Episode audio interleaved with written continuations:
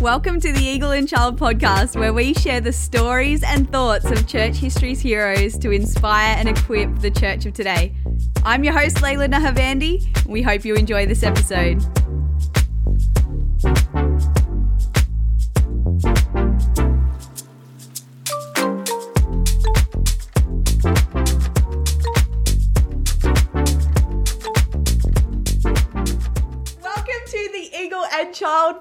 Podcast. This is our first ever episode. I'm so excited. Our preview podcast with our very special guest, Mr. John Adams. John, thank you so much for joining us on our first ever Eagle and Child podcast episode. Thank you for having me. It's great to be here. Oh, it's great to see you, my friend. So, for those of you who don't know John, let me introduce him to you. He is a Bible teacher in Haiti. He has got a degree in history, he's got a master's in biblical studies. Right now, he's just writing up his thesis on the Azusa Street Revival. I've read it, it's brilliant. He's also on faculty at Theos University as their resident historian, teaching all things history. It's been one of my favorite classes that I've watched at Theos U has been some of John's history lectures and classes. And right now he's writing a new course on C.S. Lewis, which is just incredible. I've got some of the lectures and I've, I've been able to preview them and they are just brilliant. Chris Palmer is doing the C.S. Lewis podcast for us, but I think we should have got you, John. Chris Chris Palmer's hogged it, but everybody wanted it. I'm sure he'll do a great job. Yeah, no, he'll do a great job. And if he does a rubbish job, we'll get you to do it the week after. you can fix it. If I get No, that email, I know what happened. yeah, exactly, exactly. So sorry, Chris, you got bumped. Um, but it is so good to have you with us, John. Thank you so much um, for coming on today. Um, we're going to do a bit of a Eagle and Child podcast on steroids. So we're going to look at four different historical figures. But just for the people watching along at home, the four people and and the one lady and her cat in Siberia who have tuned into our podcast today, I just want to explain a little bit about what the podcast is. Because when I say, oh, it's the Eagle and Child podcast, people are like, uh, okay, Eagle and Child, like, why did you name your podcast the Eagle and Child? They're like, she's definitely lost it. But people who get the reference, they they know what we're talking about. So they're like, oh, that's awesome. So you already know this, John, but the Eagle and Child was a place in Oxford, England where J.R.R. Tolkien and C.S. Lewis would go to meet together on a Tuesday morning. Every Tuesday morning, they'd meet together, they'd discuss their literary ideas, and they became some really famous, influential Christian thinkers in Christian history. They set up this group called the Inklings. And so the Eagle and Child podcast is really to um, gather all these different guests and people from around the world who are interested in that sort of stuff and discuss famous people and influential Christian figures in Christian history um, who have really helped to shape Christianity as we know it today. Their inspiring stories, their thoughts, their theology, and just help us to get to know where we came from. What's your famous quote from Bob Marley about church history, John? If you don't know your history, you don't know where you're coming from. Exactly, exactly. I wholeheartedly agree. So, yeah, so that's what we're up to. That's what we're doing today. And we are going to do a rapid fire episode through four historical figures with Mr. John Adams. So, are you ready to go, John? Absolutely. You're ready to go. Okay, the first one we're going to look at is Augustine of Hippo, St. Augustine. So, can you tell us a little bit about who he was, his background, some of his thoughts? Go for it. Definitely. Yeah. So I actually say Augustine. I I heard a seminary professor say once that St. Augustine is in Florida and St. Augustine is in heaven. So Yeah. heard it's not- Well, yeah, exactly. Well, he- he could say that. outside- He could say that, but he would be wrong. okay. no, I'm, I'm joking. I'm joking. I'm an Aussie, so I don't pronounce anything correctly. Nothing. so Augustine was uh, born in the fifth century or 4th Mhm. century, 300s, uh, a little bit after Constantine made uh, the Roman Empire Christian. And uh, he, as a young man, he was kind of uh, privileged, uh, got a good education. Um, his father was a pagan, his mother was a Christian. And um, he kind of uh, his mother was praying for him hard the entire time he was a youth, but he really wasn't interested in faith at all as a youth. Mm. He was, uh, you know, into all kinds of sin, and he got sent to the big city for his education, uh, which he said was a frying pan of temptations. He graduated. He was very smart. He graduated uh, and ended up becoming a professor of rhetoric. Uh, he was a very good speaker, uh, debater, ended up moving to Italy, uh, which was kind of the center of the Roman Empire, and uh, spent a little time in Rome, and then went up north to Milan, uh, where he really began to make his career. And during all that time, he was really not interested in Christianity. He thought it was kind of a religion for simple people, and he was more interested in the pagan philosophies that he thought were intellectually hefty. And when he got to Milan, he met a bishop named Ambrose, for who was the hmm. first Christian he'd ever heard who could preach on his level. And he was very impressed, and he kept coming back uh, and sitting in on the services, even though he wasn't a Christian. And uh, eventually um, converted. Eventually became well. He, he became convinced on an intellectual level by Ambrose that Christianity was true, but he his flesh wasn't in accord with his mind. Like he was very attached to his concubine. He was very yeah. He was a ladies' man. He was definitely Augustine's a ladies' man. Hundred percent. yeah. So his his mind was there, but his body wasn't. And there's a famous mm-hmm. scene in his book, The Confessions, where he's kind of had this long, you know, discussion with his friend, and he's just really frustrated because uh, he can't muster up the will to really commit to a Christian mm. life. Walks out into the garden in frustration and he hears this child next door singing, Take and read, take and read. And he takes it as a sign that he's supposed to open the Bible and read the Bible. And so it falls open to a passage in Romans that basically says, you know, put off the desires of the flesh, put on the Lord Jesus Christ. And he said, reading that passage, somehow he got a like a gift of grace or something in that moment that enabled him to make that decision. And so from that point forward, he lived as a Christian. His mother eventually came and lived with him in Italy, hmm. uh, which was kind of a big deal because he'd actually lied to his mother before he left Africa. he told her that uh, basically he promised her that no, I'm not moving, I'm not going anywhere. And uh, the next day, he like took off and went. You got on a ship and left. You know, so their reunion must have been a little bit awkward, but she was happy. The ultimate trickster. Yeah, she was probably just like so happy that he's saved. She's like, woohoo! Yeah. Been praying yeah. forever. Yeah. Yeah. So she came to Italy. She died shortly afterward, um, and he ended up moving back to Africa. Mm. And uh, eventually, he had no intention of going into the ministry. He was uh, really interested in a monastic lifestyle. He just wanted to kind of mm-hmm. read books, meditate, and you know, be spiritual but uh, there was such a need for gifted ministers and such a shortage of them in his area that uh, one Sunday when he was at church, uh, the bishop was preaching on how badly they needed young, gifted people to be uh, pastors, and the congregation turns and kind of looks at uh, Augustine. Or, All eyes and, on uh, him. Yeah, and they're like, "Wait That's a minute, you're smart." yeah. And, He's like, "Do do do do do." I need to go to the bathroom so, so, they uh, they pushed him to the front and uh, and kind of forced him to, and he started crying. And uh, the congregation were like trying to con- comfort him. They're like, uh, you know, thinking like he's crying because he doesn't want to be a priest. He wants to be a bishop because you know he's a very well educated man. He wouldn't want to just be a priest. yeah. He's actually crying because he's losing his freedom. Like he doesn't want to be in the ministry kind of got drafted into God's army. he's love. I love him. I think he's awesome.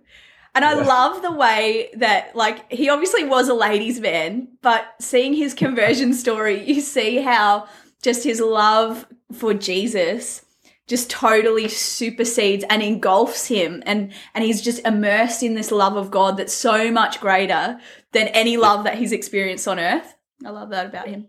Yeah, my friend Josh Bidell loves uh, Augustine, and he says that if you ever want to deepen your prayer life, uh, reading Augustine is great. But yeah. from my perspective, is like if you ever want to feel like your prayers don't measure up, like you are rubbish, like you're yeah. not even a real Christian. Uh, jo- Josh is going to be on the podcast. Actually, he's doing Augustine. Right. But yeah, so tell us a little bit about um, what were some of his ideas? How did he sort of change the game theologically? What did he contribute? Who were the heretics that he sort of refuted? What did he do? so after he kind of got forced to be a priest, uh, he did eventually work his way up to bishop, and he kind of spent most of his life in controversy. He would get out of one controversy and get dragged into another. Mhm. Uh, so he faced, you know, several major controversies. One was with the Pelagians.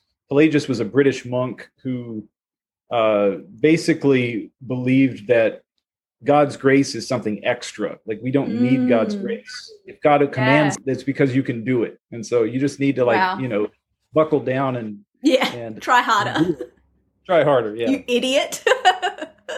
exactly. Yeah. And so Augustine completely disagreed with that Mm. and ended up uh, writing several works against the Pelagians. But Augustine argued for a, a strong theology of God's grace. Mhm. You know, he said, like, we're not even able to love God. Uh, God has to first give us grace and change our affections. And Augustine, Yeah. probably Augustine was pretty influenced by his personal testimony. Like, it took Yes. Augustine a long time to actually get that get to that point where he was able to commit his will to doing God's will.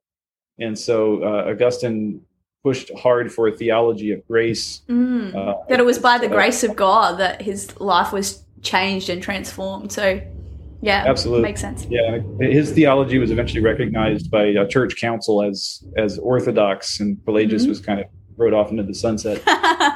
yeah, He get over there on that island. Yeah, Don't come back. yeah. yeah, you're canceled. Yeah. Um, he another controversy he got into was with the Donatists. The Mhm. Donatists were a group that uh, basically said that ministers who had yielded under pressure when persecution had still been in effect and had kind of given up the gospel, uh, their whatever they did as ministers was invalid. So if they baptized you, your baptism baptism doesn't count. Yeah. If they gave Mhm. communion you know that doesn't it's not real uh, so augustine disagreed with that too he said you know like if we were constantly worrying about whether the person who baptized us was actually a christian and, and that and our baptism depended on them being real uh, you know we would never have any security as believers ourselves you know the Absolutely. sacrament god's grace flows through the sacrament independently of the Mm. worthiness of the minister conferring it uh, which also has become you know kind of a, a an important point in- Standard. Yeah. Yeah definitely. So you know augustine uh, fought the donatists. Uh, he eventually uh, did defeat the donatists. It wasn't as clean of a victory as the victory of the pelagians uh, because the Don- donatism was really tied up. It wasn't just about uh, the theological aspects. It also had a kind of a political aspect. Uh, a Mhm. lot of the donatists hated the priests who had sold out to rome because they hated rome. And they were african nationalists who didn't You could hate Rome. so they were anti-roman in general and uh, Mhm. so there was a kind of a political aspect there were actually donatist terrorists who attacked you know catholic churches at the time Crazy, hey. yeah Church it history just shows how tame we are today. does no one's being burnt at the stake. No one's like terrorizing Catholic churches. Oh, well, Yeah. other faiths are, but Christians aren't. yeah i mean he, yeah augustine had to deal with a lot of things pastors today probably are thankful they don't i mean there are Mm. transcripts of augustine sermons where augustine has to plead with the people to stop talking while he's preaching well, some of us, some of us back. do have to deal with that. Anyone in youth ministry can relate. oh yeah yeah i forgot about youth ministry or kids ministry. oh yeah definitely No, that's so cool. Okay, so can you tell us some of his famous quotes? Like, what are some great quotes that Augustine threw out there that we should know if we just want to sort of dabble in knowing a little bit about him? Sure. Yes. So Augustine's most famous quote is probably uh, from the Confessions. The first line says, "You have made us for yourself, and our hearts are restless until they rest in you." That's been quoted many, many times. Such a good um, quote. Uh, one of the funnier quotes is from one of his works against the Donatists. The Donatists were kind of schismatics; they thought they were the only true believers. And so Mhm. Augustine wrote, The clouds roll with thunder, that the house of the Lord shall be built throughout the earth, and these frogs sit in their marsh and we are the only Christians. These frogs. He's so savage. yeah. frogs. yeah. It's like the ultimate insult, you frog, of that time period. uh, awesome. And um, can you give us just a random fact about Augustine? Or a couple Yeah, of random facts. uh, towards the end of Augustine's life, um, he actually died with the uh, the the Vandals who were overrunning the Roman Empire at the gates of his city, and he had actually Mm. written a long book called The City of God to try to explain Mm. uh, that the church doesn't really need the Roman Empire to survive. The church will exist independently of any city of man. Wow. Uh. Another interesting fact about him is that he was an early abolitionist. Um, so you know, this is Yeah, that is very interesting. Long, Tell long us more about that because I think people would be interested in that. Yeah, so uh, yeah, Augustine was opposed to slavery in his own day. He actually uh, Mm. forced several priests who were under his command to liberate their slaves. yeah. Uh, his argument was pretty straightforward. He didn't think uh, in Genesis that God had given man dominion over rational creatures, only over irrational creation. Yeah. And so, if it's a rational creature, you don't have dominion over it, and so you have to Mm. you have to let that person free, person go free. Incredible, incredible. All right, do you want to say anything more about Augustine or should, shall we move on? Uh, Well and truly covered it. All right, awesome. So, very good. Thank you so much, John. You just pour forth gold. I loved it. Can we move on to our second rapid fire podcast preview person that we're looking at, Blaise Pascal? yes, Blaise Yeah, Pascal, tell us about him, the scientist, scientist theologian. Yes. Uh, Pascal is interesting because he he didn't live very long. He only lived 39 years, but he got an incredible amount of stuff done in 39 years. Uh, puts probably most people to shame. Um, Pascal was a scientist. He was a mathematician. Uh, he was a philosopher, and he was also an apologist for the last eight years of his life. Um, he is uh, said to have invented the first computer. Uh, he, his father was a tax collector in France. he invented a lot of things, didn't he? He invented a lot a, of things. a number of things. What else did he invent? so he, he invented the, the calculating device to kind of help his father with his work. He hmm wrote several influential scientific papers. He invented the syringe. Uh, he invented the wristwatch. He invented the hydraulic lift. Yeah, Uh, amazing, amazing. Uh, he, he was kind of embarrassed by his own talents. Like he was so gifted. Oh, Uh, but he lived at a time of history when people were kind of beginning to think that science was a more reliable guide to uh, ultimate truth than divine Mm. revelation. And Yeah. Pascal kind of had a unique vantage point on that argument because he was so well versed in science that he could see that that was a dead end. Science can tell us how things work, but it can't really give us a why uh, to the Mm, absolutely. I love Uh, that. Yeah. So Pascal w- was also a person who was uh, deeply acquainted with suffering. His life, he was a very sickly person for his entire life. It's probably why he died so early. Uh, he also lost his mother at the age of three. yeah. Um, he had a, a lot of other things go wrong. But uh, when he was a young man, his father had a real bad fall on the ice and dislocated his hip. And he had to take him to the doctor. And the doctor turned out to be a Jansenist. And Jansenism was a movement in the Catholic Church at that time that basically was Augustinian in its theology and stressed God's grace. And uh, this doctor told Pascal that he believed that God that suffering could actually be an avenue for grace to flow into our lives. Wow. And so Pascal was intrigued by that idea and followed the Lord for a while.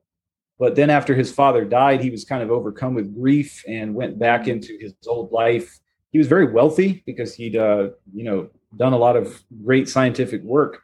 And he used that wealth for a while to kind of buy himself every consider conceivable comfort, all the pleasure money could buy.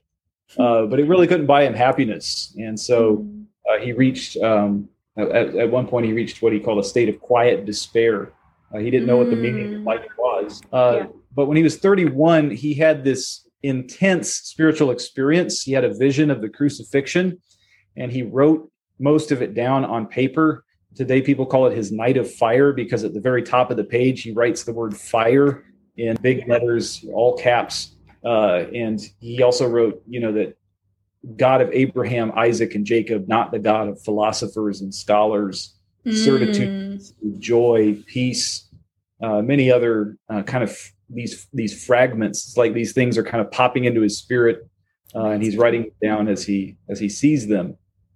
And that kind of that experience made him uh, a Christian permanently, and he was he would be a faithful Christian for the rest of his life absolutely incredible. I love him. I I love reading through Pascal quotes because I love that dichotomy between faith and science and that he was a brilliant scientist, but yet he found that you know science comes to an end and that's where faith begins and that's where you know you have this incredible relationship with God not only through reason but through the heart. So can you give us some of his famous quotes? I think you'll share some some down those sorts of lines. Absolutely, yeah. So he, one of his famous quotes is that uh, the heart has its reasons, which reason does not know at all. Uh, so beautiful. What he I love that. He meant by the heart is that uh, you know, kind of an intuition. Uh, he didn't just mean like feelings or sentiment. He he saw the heart as as an intuition. Mm. Uh, but basically, he, what he meant by that is that if people want to believe something, they'll find reasons to support their belief. And so he also said there's light enough for anyone who wants to see, and there's darkness enough for anyone who doesn't. Uh, so there's wow. enough clarity to kind of illuminate those who are chosen, and enough darkness uh, to keep them humble. Uh, it doesn't mean that God is unknowable or that belief would be unreasonable. Uh, it just means that uh, ultimately uh, reason kind of carries us only so far, and at that point we have to make a decision that's not really like it can have a reason as a foundation, but ultimately it's a decision that's more of a, a, a decision of the will uh, to mm-hmm. either follow the Lord or not follow the Lord.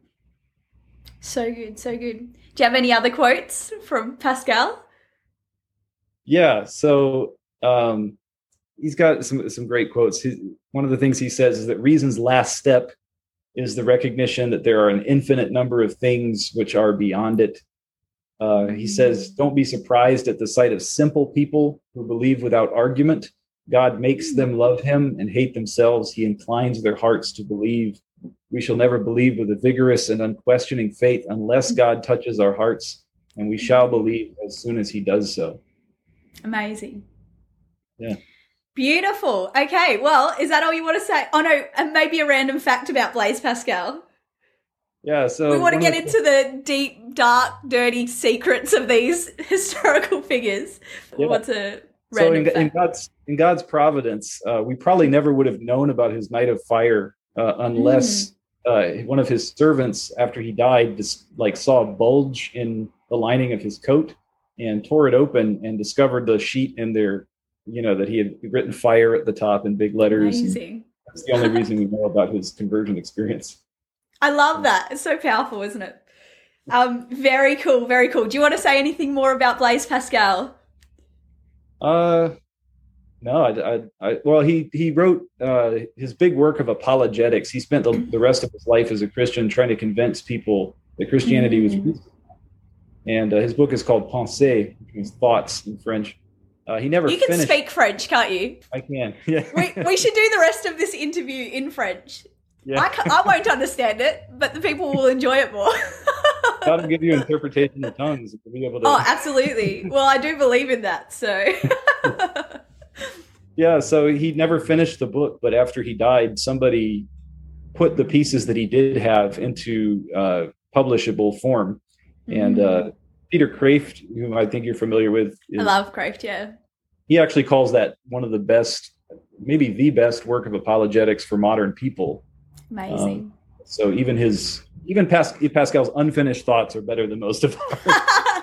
Our finished, yeah, conclusive yeah. thoughts. That's awesome. What a legend. What a hero. Um, awesome. Okay, so are we ready for the conveyor belt of history to move along with our next person? yes, let's move along to the 20th century, shall we? yeah, exactly. Coming down the line is C.S. Lewis, the hero of the hour. So can you can you tell us something about C.S. Lewis? So C.S. Lewis, yeah, he's definitely one of my favorite uh, characters in church history. Um, yeah, he's great. Yeah, so Lewis was uh, born in Northern Ireland in 1898. He was a very bookish little boy. Uh, he spent a lot of time indoors uh, reading. And uh, when he was nine years old, he had a very happy childhood, but when he was nine years old, his whole life kind of fell apart. Yeah, and wow. his mother died of cancer. And his father really didn't really seem to know how to process that. And he sent Lewis off to England to boarding school uh, hmm. Like two weeks after his mother died. Crazy. and, uh, it's insane Lewis, what people used to do. it is, yeah. But he sent Lewis to boarding school, probably to the worst possible boarding school in England. Mm. Uh, had an abusive headmaster. He was he had later was certified as insane. Uh, you know, Lewis himself wasn't physically abused, but he regularly witnessed other children who were. Mm. Uh, and that uh, those experiences um, kind of cemented a, a, deep pessimism in him. He ended up becoming an yeah. atheist. Uh, which was deepened even further. He got sent off to World War One. He saw terrible things there. Mm. Uh, so by the time he came back and went to Oxford University, he was uh, kind of a hardened atheist. Crazy. Yeah. And uh, just to lighten it up for just a moment, what was his nickname? Jackie. Yeah, so he, he actually chose his own nickname. He walked father's study one day and told him that I'm not Clive Staples anymore. I'm Jack. Absolutely. Yeah. Jaxie. Jaxie what a random nickname to call yourself when yeah. your name is Clive Staples. Jaxie. Jaxie. He, he was apparently kind of a strange child. I mean, he on another occasion he walked into his dad's study and he said, "You know, father, I have a prejudice against the French." His father was like, "Why on earth do you have a prejudice against the French?" He's like, "If I knew why, it wouldn't be a prejudice, now would it?" and it's like, how does this kid even know what prejudice means? Right. Yeah. I mean, he's like seven years old. yeah. That's crazy. All right. Sorry to interrupt you. Um, yeah. What else do you want to say about C.S. Lewis? So I think you're up to, he's just about to go to Oxford. Yeah, so he came back and uh, he went to Oxford and then eventually became a professor at Oxford mm. of uh, first philosophy and then literature and he started meeting other faculty members who were every bit as intelligent as he was, but who were not atheists, who were uh, mm. some of them Christians, some of them just kind of believed in God in a general way. And he was kind of shaken by that, like, and he started re-examining uh, the foundations of uh, what he believed, and eventually became a Christian under largely under the influence of J.R.R. Tolkien. Uh, Amazing. Tolkien. Tolkien kind of helped him resolve uh, the question of all the other religions and Christianity. So Tolkien kind of gave him the idea that these other myths that he loved and which he had felt, you know, some kind of longing coming through, um, were actually kind of signposts. They they pointed forward to mm. God would actually do it in history. Yeah. Uh, so you know, there's myths about dying and rising gods in ancient history and uh, Tolkien kind of gave him the idea that these might be good dreams, so to speak, that God gave uh, to Amazing. the pagans. And so he was a- able to uh, put his faith in Christ, and uh, that wasn't necessarily the most popular thing to do at Oxford University. And so, absolutely. Um, but he eventually became a writer of apologetics. He, you know, he said, "I've I've had this experience, and I want others to to know about it as well." And he wrote a number of books defending Christianity. And then at the end of his life, he kind of moved from, you know, kind of uh, more philosophical defenses of Christianity to trying to uh, actually encode Christianity in narrative, in myth, mm. which he believed was much more effective at, because Lewis had this idea that before the reason will will change, the imagination has to be kind of lit up. You know, you, are not going to yeah. change somebody's mind unless awakened kind of and engaged their head. Yeah. I love that thought. Yeah. And, and it's a great thought. It's a great encouragement, I think, to all the creatives and all the writers and, you know, all the different people in that sort of field, musicians, different things like that. When you can engage people's imagination and their creativity, um, it's actually a gateway to engaging their reason and their understanding and their openness to accepting your ideas. I think that's really cool. Absolutely. Yeah. Mm. So art plays a, a powerful, powerful mm. role in our lives. Totally. Uh, yeah, later in his life, Lewis met a, an American woman uh, named Joy Gresham, who she's she's a really interesting person herself. She was like a former communist, Crazy. uh, really abusive husband. Came to England with her two sons Rogue woman. kind of Mm. on a whim. Like she was a fan of Lewis's writing, and she moved to England more or less with the objective of uh, meeting him rom- and She was- romancing. She was, yeah, she was definitely in love in love with Lewis. yeah, she is out to marry this guy, and, and she did. and it. she won. Yeah, exactly. To all of the girls out there who want to make the first move, look at Joy. Joy um, Gresham. Or, is that her last name? Gresham or Gersham? Gresham. Uh, yeah. So she, originally she was Joy Davidman. Um, she, uh, she was Jewish. Uh, Yeah. So Gresham was her married name, and she ended up divorcing that guy, um, and later married Lewis. You know, they they kind of married. It was a weird uh, marriage because she was about to get kicked out of England. Uh, she didn't have the right to stay, and so she comes to Lewis with this sob story and basically convinces him that, well, if you'll marry me, then I can stay in in, in England. And I think in I don't know if Lewis was like, I think he convinced himself that this was just a purely, you know, uh, practical arrangement. But I, on her end, it was definitely not a practical arrangement. Absolutely not. and then, Do you uh, think know, that's where why, why Tolkien was a bit sour on him? He's like, you idiot. Yeah, a lot of people didn't like his marriage. They thought she was a gold digger. You know, they, she, didn't they didn't like that she was American. Uh, Absolutely. But uh, you know, she got cancer not long after they married, and yeah, then that's sad. uh, that you know moved Lewis even more than probably he already had been moved to. You know, take her as for real as his wife, and uh, he cared for her. And then when she died, it was a very traumatic experience for Lewis because it was kind of Oh. like living his mother's death all over again. Yeah, so crazy. Sorest spot in his entire life, and God walked him through it again. But this Mm. time he was much more mature, and uh, you know he was able to kind of give his wife back to the Lord eventually, and uh, Beautiful. and uh, you know not repeat the mistake of his earlier days and become an atheist. Yeah, exactly. Thank God he didn't. yeah, Because otherwise we wouldn't have the Chronicles of Narnia or yeah, Mere Christianity.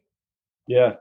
One fun fact about Lewis is like uh, he wrote his autobiography in 1955. It's called "Surprised by Joy," Mm. and uh, the word joy for him means a longing that can't be satisfied by anything in this world. It's a longing that's sweeter Yeah. than any satisfaction of that longing.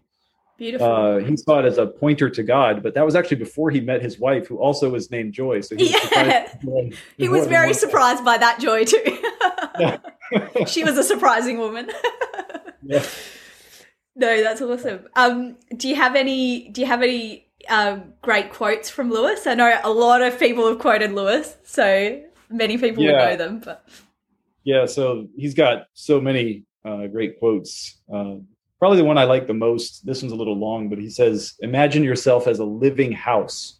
Uh, God comes in to rebuild that house, and at first, perhaps you can understand what He's doing.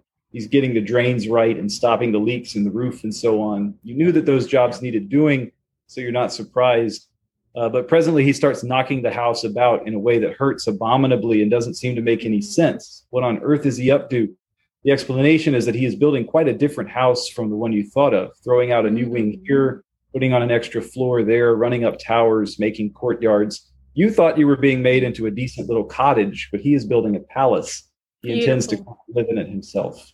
He intends to live in it himself. I love that so much. That's beautiful. Um, do you have any other quotes from Lewis that you want to share? Sure. Yeah. So he, one of his most famous quotes is I believe in Christianity as I believe that the sun has risen, not only because I see it, but because by it I see everything else.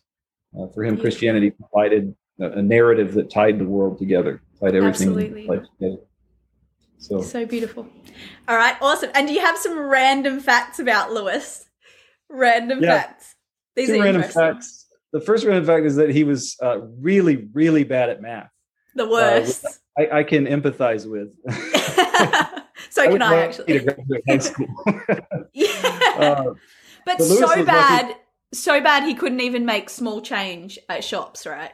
right. Yeah. That- that bad. He was that. He was that bad. uh, so he was lucky even to get into Oxford because Oxford actually had a general education exam that you had to pass, and math was obviously a part of that. Uh, the only reason he was able to get into Oxford was that when he returned from war, uh, there was temporarily a law that exempted returning servicemen from from that requirement. And so, uh, Crazy. not for that, we might never have heard of, of C.S. Lewis. Amazing, isn't it? Or maybe Yeah. even Tolkien, because it was their friendship that brought Tolkien's writing to life, wasn't it? That's right. Yeah, Tolkien probably wouldn't have finished the Lord of the Rings if not for Lewis. It's another fun fact. Crazy. So, yeah, so that's amazing. So that just shows you the hand of God in all of it as well, like bringing this about. I think that's so cool. Um, so, yeah, they're your fun facts about Lewis. Do you want to share anything else? Uh, I guess maybe one last thing is that he Yeah. he his death was completely overshadowed. Like uh, you know, even for most people in his immediate area, because he died on the exact same day that John F. Kennedy was assassinated. Crazy. And uh, so he died, and like really nobody noticed. Oh, But in retrospect, he's probably had a lot more influence on history than than Kennedy. amazing. Amazing. Definitely on us. Absolutely. I love C.S. Lewis. Okay, awesome. So that's all we have from C.S. Lewis. We're going to move on to our final historical figure coming down the conveyor belt of the Eagle and Child podcast. J.R.R. Tolkien, who is um, the second founder of the Inklings, who met with Lewis at the Eagle and Child. So, what can you tell us about his background, his development, his ideas, different things like that? Who was he? Yeah, so Tolkien was uh, an orphan as a child. He was born in Mhm. South Africa, uh, but by the age of 12, uh, he moved back to England, and both of his parents uh, had died. He was actually entrusted to the care of a Catholic priest. Uh, he met his future wife, Edith, in the orphanage, but they lost touch. Uh, Tolkien went to Oxford. He was a very gifted, you know, student. And while at Oxford, Tolkien actually wrote to Edith to catch up and found out that she was engaged. And he actually went to her in person and convinced her to break up with her uh, fiance and marry him instead. scandalous. Very scandalous. yeah, he apparently had some self confidence. Um, yeah. uh, the following year, he got sent off to war. Uh, so he might have, you know, that marriage might not have made it. He actually fought in the Battle of the Somme, which was one of the bloodiest battles in history. A million people got, were killed or wounded. Uh, by the end of the war, like basically all of his friends were dead. He was he probably only survived because he got trench fever and got sent home uh, to recover. Uh, so he had, you know, kind of a troubled early part of his life. But uh, you know, after the war, he he had a he had a quirky life his entire life. After the war, he got a job working for the dictionary, which I didn't even know that was a job. yeah. And wasn't he world expert on something starting with the letter W? It's like it sounds like. Sesame Street. It's like He's the world's leading expert on words of Germanic origin that begin with the letter W.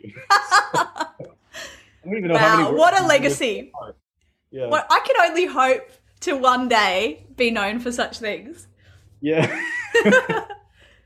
so obviously, a guy like that is going to become a university professor. That's he's probably not Obviously. suited. For something else. Obviously, uh, he had a he had a speech impediment. He was very difficult to understand, uh, but his students loved him anyway. He was so brilliant that they would give him standing ovations, even though they could barely hear him a lot of the time. Um, maybe they were giving stand, standing ovations because they were just glad that the lecture was over. I don't know. yeah, they're actually standing up to walk out. Yeah. They're incredibly rude, but he's taking it as standing ovations. Yeah. he was very yeah, he was very self confident. So who knows? Maybe that's Yeah, his own interpretation. Yeah, I always got the impression. I get the impression by reading about him that he didn't really care much about people's opinions, one way or the other. totally. Well, I don't know maybe I don't know if you can share a, a little bit about his relationship with Lewis because he like he definitely yeah. was a very honest friend, a savage friend. Well, early in their relationship, uh, he had a very positive influence on Lewis. Like as we said, he Basically led him to salvation. yeah. Yeah. Uh, and Lewis, but from that point forward, Lewis was kind of the fanboy in the relationship, Mm-hmm. and Tolkien was kind of like the cat who's you know like who let you pet him, but he's not very interested in anything that you have to say. It's like I'll, I'll, yeah, I'll grace you with my presence, but nothing else. yeah. Uh, That's a great way to put it. but uh, I, I mean, I'm sure they had a, a, better friendship than that, but he he uh, was a very slow writer. He was uh, mm-hmm. just notoriously perfectionistic, and he might never have published any of his stories uh, if it wasn't for Lewis, who kept goading him in their Inklings meetings, uh, mm-hmm. encouraging him and pushing him to uh, to publish them. And so uh, Tolkien finally took Lewis's advice. About eight years after they met, he published The Hobbit. Uh, you know, he just kind of got the idea out of nowhere while he was grading student exams. Um, and another interesting fact is that that book probably wouldn't have gotten published if the proofreader hadn't given the book to his son uh, to kind of test out and see whether kids would like it. And the, the boy came back totally enraptured and wanted more Hobbit stories. Aww. So, so, The Hobbit did really well. And then Tolkien wrote The Lord of the Rings uh, in three volumes as a follow up. Uh, and that was largely due to Lewis's encouragement. Uh, Lewis always mm-hmm. believed in the book, even though some other Inklings didn't even think it was very good. Some some of the other Inklings booed Tolkien. well, it's interesting because then Tolkien hated the Chronicles of Narnia. That's yes. how savage he is. Lewis is the only one who likes his writing, but he hates Lewis's writing. That's right. Yes, a very one-sided relationship in that regard. Yeah. uh, Lewis loved everything Tolkien ever wrote, and Tolkien did not approve of most of Lewis's writing.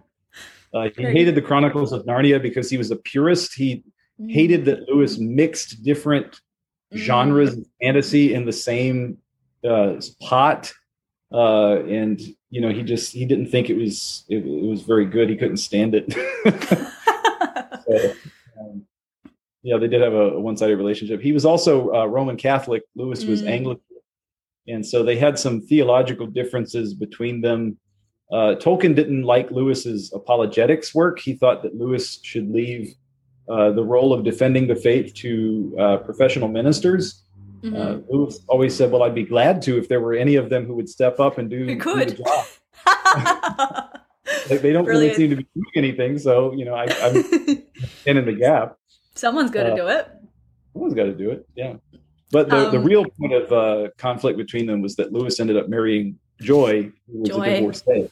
Yeah. And uh, Tolkien didn't believe in divorce. He was you know, very conservative Catholic. Mm. so he basically stopped talking to Lewis after Crazy. Lewis did that. They did reconcile at the end of their life. Yeah, on one of their deathbeds, right? Tolkien, Tolkien's deathbed. well, Lewis is yeah. Lewis died Lewis's? about ten years before Tolkien, so it was yeah. Lewis's deathbed.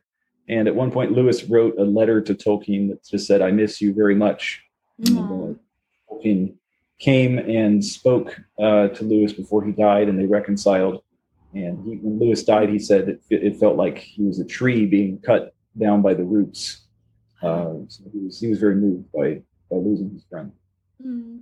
All right, what are some famous Tolkien quotes that you have for us, Mr. John Adams? so Tolkien uh, had this whole philosophy called subcreation. He thought that hmm. um, uh, we basically uh, are enabled by God to create worlds almost on the same level that God has created our world. Crazy. Uh, he said, We have come from God, and inevitably the myths woven by us, though they contain error, will also reflect a splintered fragment of the true light, the eternal mm-hmm. truth that is with God. Beautiful. Indeed, only by myth making, only by becoming a sub creator and inventing stories, can man ascribe to the state of perfection that he knew before the fall. I'm not I don't I'm not completely sure he's right about that, but it's a very interesting. Yeah. it's interesting, but it's total rubbish. no, I'm Garbage. joking. Garbage, yeah, total trash. um, no, he might no. be right about it. I don't know. Yeah, and I think the concept, maybe not in its fullest extent, I think I, I can relate to. That we can see like a fragment, a splinter, uh, you know, like in a mirror dimly lit, we can see that yeah. that creative glory of God because we're made in him his image. So I think to a much less extent than probably Tolkien knew, I would probably uh, thought I would probably agree with him. yeah the, the, the idea of subcreation, incidentally, is why he hated the Chronicles of Narnia so much. Exactly. He, exactly. But as a subcreator, the worlds that we create have to have complete integrity, which was another another reason he was so slow at writing. Mm. Uh, but he hated Lewis's writing because he didn't think it had any artistic integrity. It just kind of threw all the different myths that Lewis liked together. And you know, it almost yeah. So to Tolkien, it almost seems blasphemous because it's something that's so holy that you're doing when you're creating Exactly. these worlds. Mm, exactly. Yeah. interesting. Um, okay, so do you want to tell us some random facts about Tolkien? I love because he's a character. I love. I- I'd love to hear some random He's- facts. He's a strange bird. He had a very uh, strange sense of humor. He Mhm. loved playing pranks, and uh, he loved playing pranks with Lewis. And he convinced Lewis one time to con- dress up as polar bears and go to a non-costume party dressed like that. Why not? Why not? Why not? You know, As polar bears. polar bears. They walked around the whole That's night fun. dressed as polar bears, and people were probably like, "What are you doing?" yeah. oh, I love that. So cool. I, I don't. I used to watch this British show. Uh, Tolkien's sense of humor kind of reminds me of this show I used to watch called Trigger Happy TV. I don't know if you ever heard of that or saw that, Nah. but uh, they would do things kind of like that. Like at one point, the guy called a, a rodent exterminator and took him up to his attic, and there's a guy sitting on his couch, like in, dressed in a mouse costume, like reading a newspaper. I don't know if you can do anything about this. You know, I've tried everything. yeah, yeah. That's awesome. Yeah. I just Like, love, the I, yeah, yeah. I love the commitment. That's that's what I love about Tolkien and Lewis. Like, it's not even a costume party. Who cares? Like, let's go out and get some polar bear suits. right. This probably took like two, two or three hours. Like it's a, Yeah. it's a party the whole night. such such And a the- huge whole night commitment. In character, committed. I love it. I love it. Um, anything else you want to tell us about Tolkien? Yeah, at another point, he uh he got tired of fans showing up at his house. Like Lord of the Rings kind of became famous by the '60s. It was really big, Mm-hmm. and uh, he would dress up as an Anglo-Saxon warrior with a real battle axe and chase Chase visitors away Yeah. Chase them down the street, right? down the street. Uh, he was also known to go into to, to shops and uh, when the store clerk would ask for payment, he would hand them his false teeth instead of Oh. the money smile at them, gum you know, gum smile. I can't Oh. handle that one. That one's disgusting. Oh, would that gross you up? Oh, totally. If someone hands me their false teeth, I might cut off my hand. Just feral. So feral. I have to keep that in mind. Yeah, yeah. Never hand me your false teeth. no, very cool. We have had these four heroes of Christian history explained to us very, very well by Mr. John Adams. Thank you so much, John. You are just brilliant. yeah, you're very welcome. Anytime. Thank you, thank you, thank you. And thank you everyone for joining us on the first ever episode of the Eagle and Child podcast. I hope you've enjoyed it. Um, obviously, we started with a most brilliant guest in John Adams, but we have an incredible lineup for the rest of season one. Season one is already stacked. We've got into season two, season three. So if this podcast absolutely tanks, we're going to be flogging this dead horse for a good while yet. Um, so I think we've got Chris Palmer coming up. We've got Gabriel Finocchio. We've got Josh Bidell. We've got Phylicia Masonheimer. A whole bunch coming up over the next couple of months. So we would love for you to stick with us, and we will see you guys soon. Thank you so much, John, for joining us. We'll see you guys later. Thanks so much for tuning into the Eagle and Child podcast. That's all from us for today. If you want to support us, you can like, subscribe, or drop us a review. And don't forget to follow us on Instagram at Eagle and Child Podcast. We'll catch you next time. Much love.